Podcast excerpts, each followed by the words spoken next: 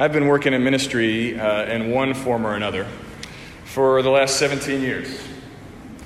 Uh, nine of those, the first nine, were spent in the parachurch world, which is uh, ministries that come alongside of the institutional church, come alongside the church to uh, su- support it and fill in holes that uh, the local church can't necessarily do.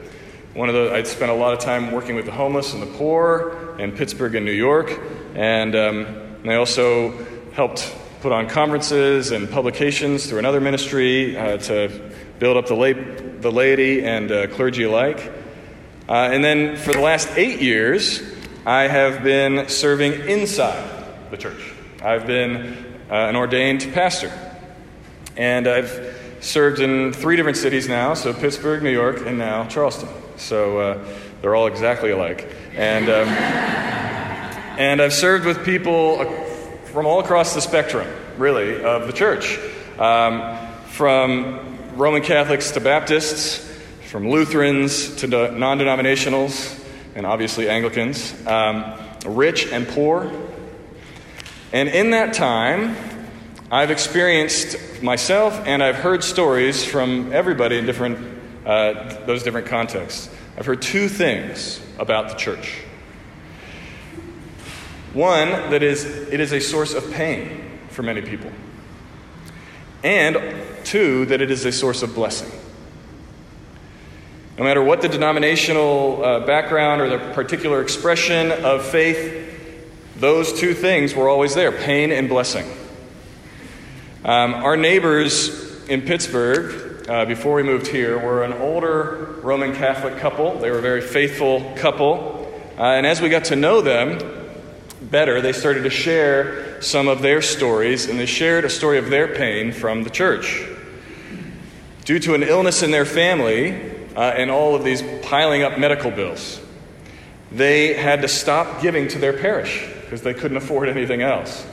And their priest told them that they would not be allowed to take communion again until they started to give to their church. So they ended up leaving that church. And even though it was years later when they were telling us this story, they were still in tears telling it to us.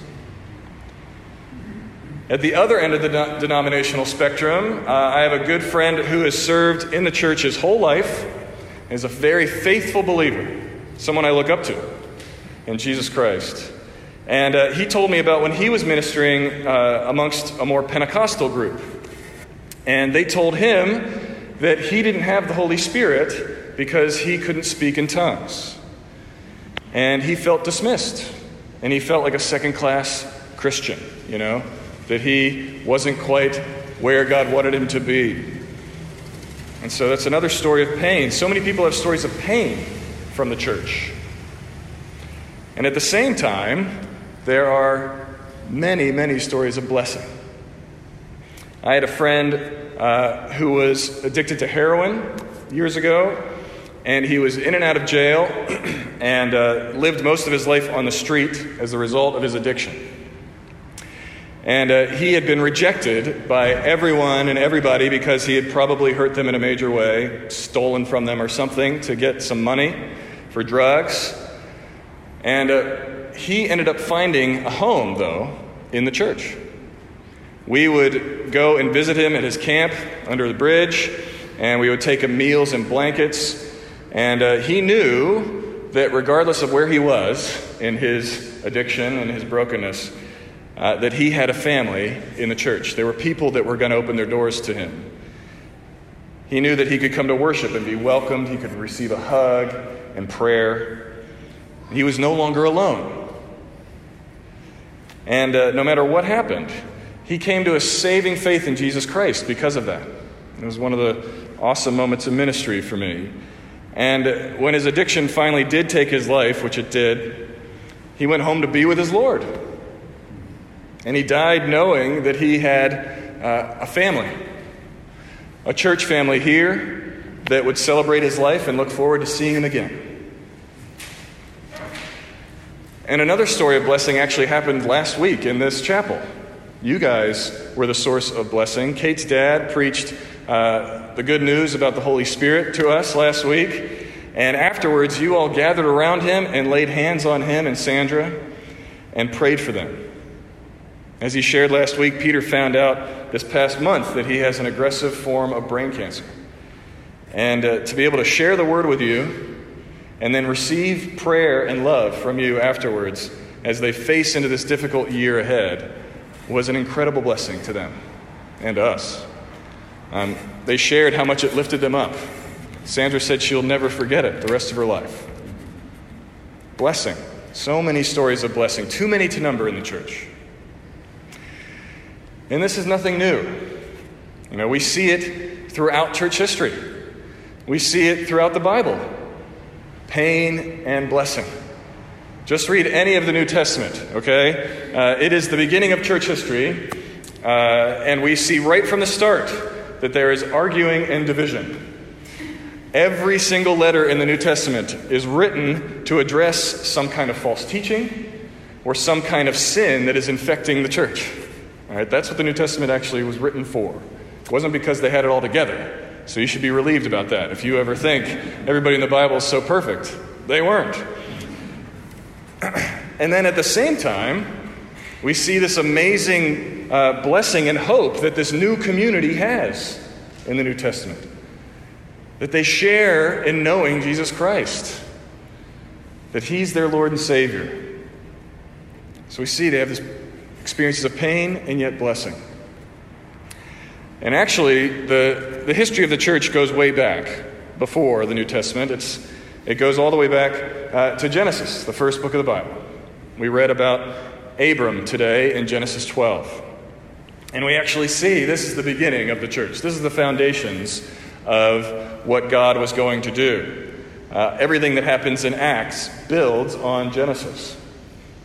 Just like everything else we've seen in this series of uh, the Nicene Creed, it all begins with God, right? He initiates. God is the one who calls Abram. Abram didn't go searching for him, God called him.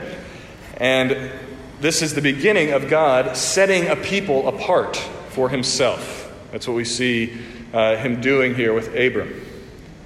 And that's one of the definitions of holy. We say in the Creed, this is the section of the Creed we're looking at today, the church, we believe in one holy, Catholic, and apostolic church.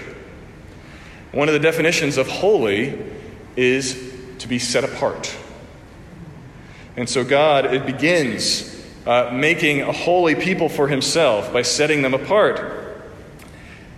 And we see that he tells Abram, who would be renamed Abraham, that he's going to make him, this is the promise he says to him, he's going to make him into a great nation, that he will bless Abram, and he'll make his name great, and make him a blessing, and that all the peoples on earth will be blessed through Abram and his offspring. He repeats blessing multiple times. If you're kind of confused what God's trying to say, he's like, I'm going to make a, you a blessing. I want to bless people. We hear God's intention here. He's driving home this promise. And if you've read any of the Old Testament, you know that it was also a picture of pain and blessing. Israel was not always a source of blessing to everybody. A lot of people uh, were suffering pain because of Israel and their mistakes. And you might think that this promise here that God's giving to Abram is solely referring to the Israelites or to the Jews, right? But Paul explains it for us in Galatians 3. Paul gets very clear. He says, Understand then that those who have faith are children of Abraham. Scripture foresaw that God would justify the Gentiles by faith and announced the gospel in advance to Abraham that all nations will be blessed through you. So those who rely on faith are blessed along with Abraham, the man of faith. So it's through faith, really. That's the beginning of God's family. This set apart people is He calls people to Himself and He gathers them all around faith. He gives them the gift of faith. And this creates His family. This creates this holy people. It's the beginning of the church, His chosen people. And Jesus affirms this in our gospel today. What we read, we see Jesus ask His disciples, You know, who do people say that I am? And they start listing all these famous people from the past. And Jesus says, No, but who do you say that I am? And Peter says, You are the Christ, the Son of the living God. And Jesus answers Peter, saying, Blessed are you, is that word again? Blessed. Blessed are you, Simon Barjona, for flesh and blood has not revealed this to you, but my Father who is in heaven. This is that profession of faith Peter is making. This moment is when he uh, is counted as part of the family, right, with Abram. Jesus is telling him that God, just like he revealed it to Abram, himself to Abram, is now revealed to Peter who Jesus is. He's revealed himself to Peter. And Jesus goes on to say that, I tell you, you are Peter, and on this rock I will build my church, and the powers of death shall not prevail against it.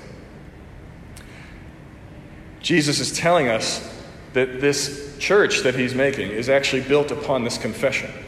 It's not built upon Peter himself, it's built upon what Peter said. Just like the promise of to Abram was a matter of faith, the church is a matter of faith. Jesus is building his church upon the confession of faith, and he promises that the church will endure forever. It's a very good promise for us, by the way, because if any, you ever lose a building or anything like that, you don't have to worry, because Jesus says we'll still keep going. All right? It's good news. God is telling you that you have uh, security in the church. Now, it's not to say that Jesus doesn't use Peter and the apostles. He certainly does. He uses his disciples, he uses Peter to start his church, but they're not the foundation. It's the faith that they proclaim, it's the faith that they pass on to others. And this is uh, really what actually makes them holy. When we say holy means you're set apart, that's part of the definition, that you're a people set apart. But holy also refers to your righteousness, the question of whether you're good or not.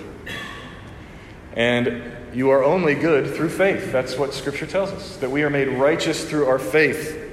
And so, this first term of holy, describing the church, we see it was all hanging on the idea of faith, or holiness. And because it is all about this faith that the apostles have, this faith that they pass on, that is the, the other word of apostolic. That's what makes the church apostolic is that the church is based upon this faith that is handed down, handed down through the generations. So we are an apostolic church because God has given this gift to the apostles, and they shared it with others, and it has been now shared with us. We are a people of faith. We have become Abram's children. This is why Father's Day is good news for us. No matter what our fathers were like or are like, we have a good Father in heaven, one that has said, I want you to be blessed. That's his promise to Abram, it's his promise down the generations to us that he wants us to know him, and he wants us to be blessed, and he wants us to be a blessing. And in that promise that we read in Abram, he says something very specific. He says, I, your offspring will be a blessing to all the families of the world. It's not going to be just limited to us, but it's going to be expansive and it's going to go out. And we seem to get a picture of blessing in Acts 2, in our passage in Acts 2, right? It's one of the famous ones that people like to point back to and be like, remember the good old days? And they all kind of point back to Acts 2, the early church. That's what we always say, like, oh, if we could just be more like the early church. They had it together. You know, look what they were doing. They're all sharing everything. Uh, they're devoted to each other, to the, the apostles' teaching, so they're apostolic, right? Uh, and they're getting along with everybody and they're finding favor. So that's true, but there's an issue with the Acts 2 picture that we just read today. It's not actually the full picture of the church. When we say we're the holy Catholic and Apostolic Church, we've talked about holiness and apostolic. They were apostolic, they were devoted to the apostles' teaching, they were holy, they were set apart, they were people of faith, but they weren't yet Catholic. And when I say that, you might think of the church in Rome, okay? But that's not what we mean when we say Catholic in the Creed. They weren't yet Catholic, meaning they weren't yet a universal church. They weren't broad and wide ranging. That's what Catholic means. The Roman Catholic Church is a particular expression of the church, but it is not the Catholic Church. In Acts 2, the picture we're getting is actually a picture of Jews. They're all just converted Jews still, which is great, but it wasn't the full picture. This is why they get along with everybody still. They actually still go to temple. They just look like, you know, just kind of like a little sect of Judaism. Because they're still going to temple, they're still, they're still celebrating the same traditions. Everybody gets along with them because they don't look that different yet. But God had a bigger plan. The plan that He told Abram at the beginning that I'm going to use you to be a blessing to all the families of the earth. And so, He starts moving them out. He starts mo- going about fulfilling that promise to Abram.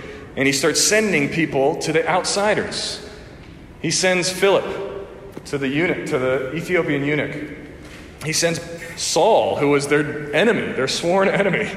He sends him to the Gentiles, to all these people who they thought were beyond the pale. These people who were unclean. You know, the Gentiles were the worst. That's you and me. You know, the Jews thought we were terrible. And uh, God says, no, no, I want them. I want to be, I want you to be a blessing to all the people of the world. And when God does this, things start to get messy very quickly. It moves from this picture, this idyllic picture in Acts 2 where everybody's happy getting along, you know, flowers in their hair and all that. Going to San Francisco, you know the song. And uh, that whole idea, and it moves from that to all of a sudden, all these questions about what, what's God doing? Oh my gosh, he's using Saul? Like, what's this about? You know, now he's going out and reaching these Gentiles who we thought were the worst. How is this possible? What is he doing? And we start to see that pain enters the picture of the church pain and blessing. And it's something that's continued on to today. That God continues to bring people into his family that are different from us, that challenge us, right? That come from different backgrounds, that upset, they upset the status quo. Why does God want, why does He complicate such a good thing, you know? well, this is where we're reminded, as we've been hearing already, we're reminded that God is far more, more merciful than any of us would ever be. You know? I often think that I know better. I'm like, oh God, how come you're not doing X, Y, and Z? When meanwhile, if I was really left alone, I would only have people around me that I like. You know? I mean, if I'm being honest, that's why you guys are all here. Anyhow, just want to reassure you. you know, God is far more merciful than us because we often like to hang out with sameness. We don't like to be challenged or confronted, you know? And yet God keeps on pushing. He keeps on expanding the boundaries of his family he keeps on going after the outsider. He keeps on going to the person that's on the fringe because that's who he wants. And the blessing that he was talking about to Abram, uh, the blessing that he promised for the world, actually comes on the other side of pain. That's one of the things that God knows in his wisdom. That he knows we don't really actually understand the blessing unless we first experience pain. And it's the pain of having to walk through the messiness of relationship with others. That's when we experience it the most. If you're just sitting in a room by yourself with no one around you in a vacuum, you probably wouldn't experience that much pain. Maybe you would. Maybe you've got a lot of issues. I don't know. Um, but uh, it's really through our relationships, when we're dealing with people that are different from us, that we experience pain. But God planned this. He actually wants to redeem it. And this is what the primary ministry of the church is. And this is where Jesus goes after Peter makes that confession. Okay? So after Peter makes this amazing confession of who Jesus is, Jesus tells him and the disciples, which includes us, so this is for us to hear. He says that he's going to give us the keys of the kingdom of heaven. And whatever we bind on earth shall be bound in heaven and whatever we loose on earth shall be loosed in heaven. I'm sure you've wondered what the heck that means. What is Jesus talking about here? What are these keys, and how do we use them? Well, this is where I think the church succeeds or fails, and has done historically.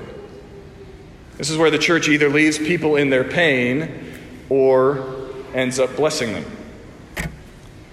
The keys of the kingdom that Jesus is talking about here are the two ways that God talks to us, the two ways that God speaks to us in His Word. Theologically, they're known as the law and the gospel. They're the two ways that God speaks to us. And the law is used to bind us up in our sin. Paul says this again in Galatians 3. He explains. He says, The scripture, the scripture imprisoned everything under sin so that the promise by faith in Jesus Christ might be given to those who believe. Now, before faith came, we were held captive under the law, imprisoned until the coming faith would be revealed. So then, he says, the law was our guardian, and think prison guard.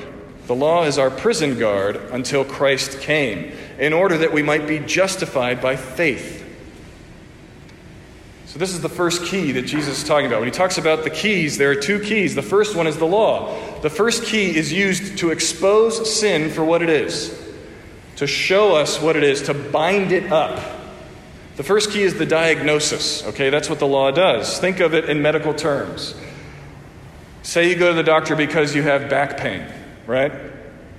Which I'm increasingly having more of. And um, your back hurts. So you go to your doctor, and if your doctor, if he or she is worth their salt at all, they will not just treat the symptom, right? But they will rather work to diagnose the cause of the back pain. Why is it there? What's behind it? An accurate diagnosis is crucial if there's ever any hope of there being a cure, right? You know, taking an Advil for your sore back might treat the symptom. But what if the pain that you're having is the result of a tumor or something growing beneath the surface? What if there's something worse going on? That would take much more serious treatment than Advil, right? To actually deal with it. So it is with our sin. Just trying to change the external behavior, which is what we often like to do, that's dealing with the symptom. Okay? Your sin, the, the acting out of your brokenness is the symptom. So just trying to control your behavior, that's just treating the symptoms. That doesn't bring any cure to what's really going on inside. That's the cause, the brokenness in your heart. And the law gets behind that. The law gets behind the symptom. It cuts through and exposes the root cause. That's why Jesus, very clearly in Matthew 5, starts taking the law from the external. You know, you, have heard it said, you shall not murder. But I tell you, if you are just angry with somebody in your heart, you're guilty of murder. He takes from the outside and applies it to your heart because he wants us to see the real cause. the law gets behind the symptom, and it shows us the fact that we are broken and we are unable to love the way we should. And Jesus and Paul use the same language when they talk about it. They say it's the language of being bound being held captive. These are the words that Paul used. And Jesus himself says, You bind it. You bind this up. They use the word of imprisoned because that's exactly what being in sin is it's being in a prison cell from which you cannot free yourself. So that's the first key. The first key opens our eyes to our shackles, that we're actually bound, that we've got a big problem, that we're stuck in a cell. And this is where the second key comes in. The second key is the gospel. And Paul goes on in Galatians 3. He says, But now that faith has come, we are no longer under a prison guard, for in Christ Jesus you are all sons and daughters of God through faith. Remember the promise to Abram? The man of faith? the good news of Jesus Christ is the thing that comes that he we hear that he died for our sin and then he rose again to save us from death. That good news is the key that unlocks the chains. It unlocks the shackles. It unlocks your prison cell because you finally hear that you're forgiven by Jesus Christ. That's the good news for sinners. That's what a sinner needs. A sinner needs forgiveness. A sinner needs grace we are forgiven by Jesus Christ, the only Son of God, as Peter said. We're released from our bondage of sin and we're adopted into the family. He says we go from being prisoners to being sons and daughters. God becomes our Father on this Father's Day. We become His children. That's this apostolic faith that we're talking about. This is the thing that Jesus told the apostles and that we have received. This is the promise of blessing to all of the world. This is why God continues to go out and expand His church, because He's going for the outsider. He's going for the people on the fringe. He's going for the outcast, the reject, the sinner. Jesus says himself, He came to set the captive free. He came for sinners. And this is the main ministry of the church. This is it. To use those keys, to apply the Word of God. That's all we're doing. We're applying the Word that we've been given, we're applying it to people's lives so that they might be set free. We're clear about what's really wrong in life. Remember, the first key. We don't pull any punches when we're talking about the diagnosis because we know that that's not going to help anybody. You know, if I'm afraid of upsetting you and I'm just like, well, just deal with your hurt back. I don't really want to put you out, Barnwell, because you're really dying, you know? I don't want to tell you that. I just want to make you feel better. I mean, that's the way we often go because we're scared to offend. The reason why we stay there is because we actually don't think that the solution is that good. We think that it's somehow up to us to make people, people feel better. But it's not. We've been given the keys of the kingdom of heaven. We get to tell them about Jesus.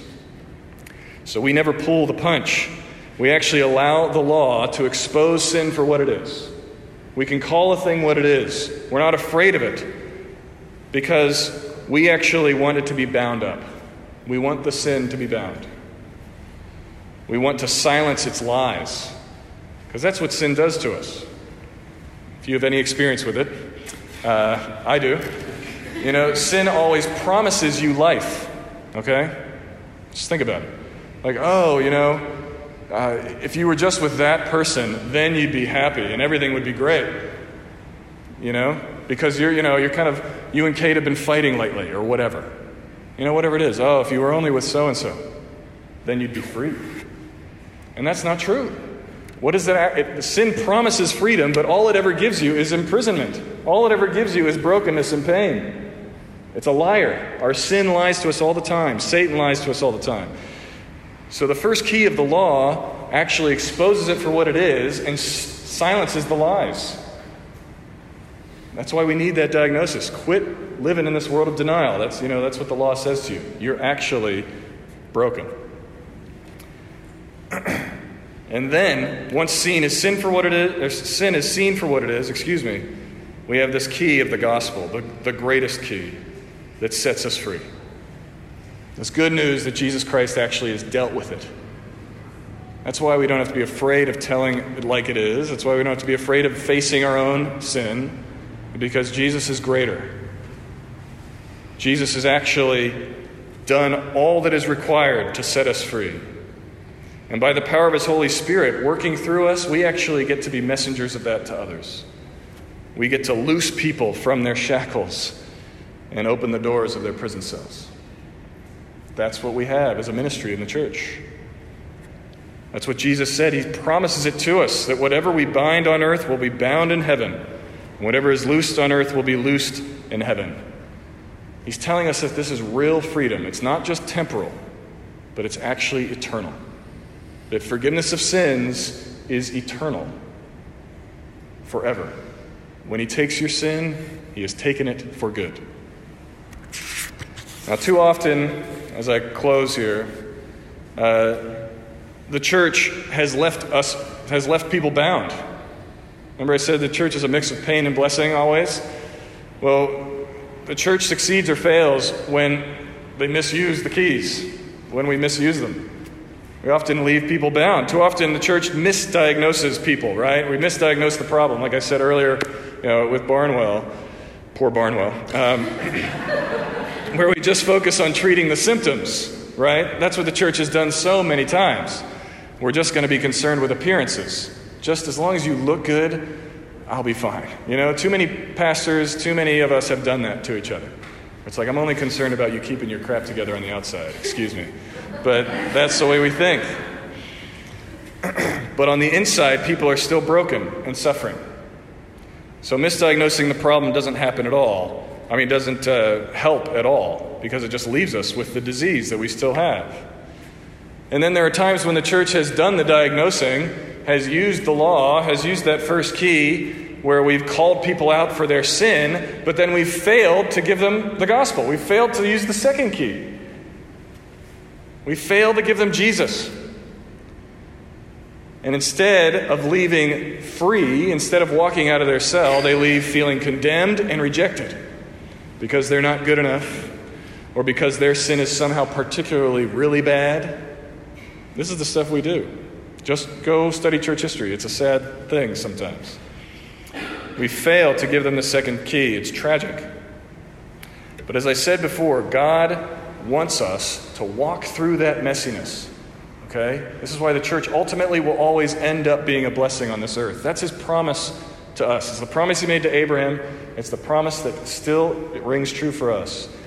That even in the midst of the pain, because the church is just full of people and we always mess things up, even in the midst of that, we have this great promise that He is going to make us a blessing.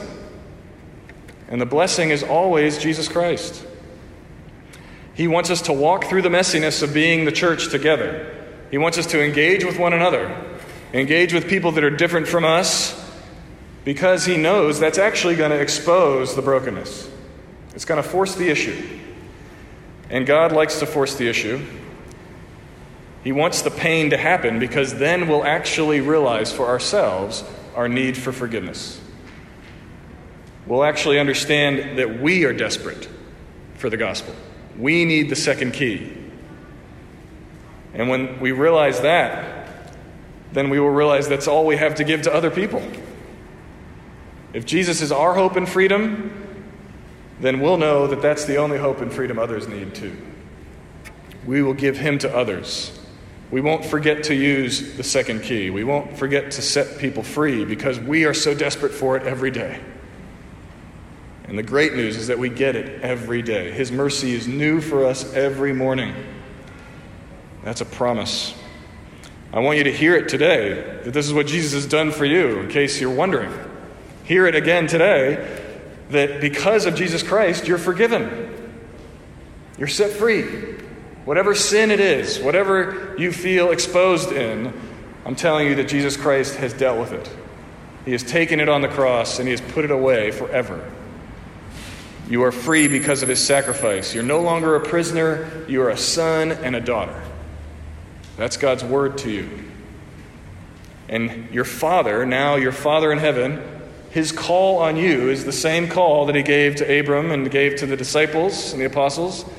His call is to be a blessing, it's the promise to go and share this good news with others, to go and use these keys to unlock people, to set them free, to invite them into the kingdom.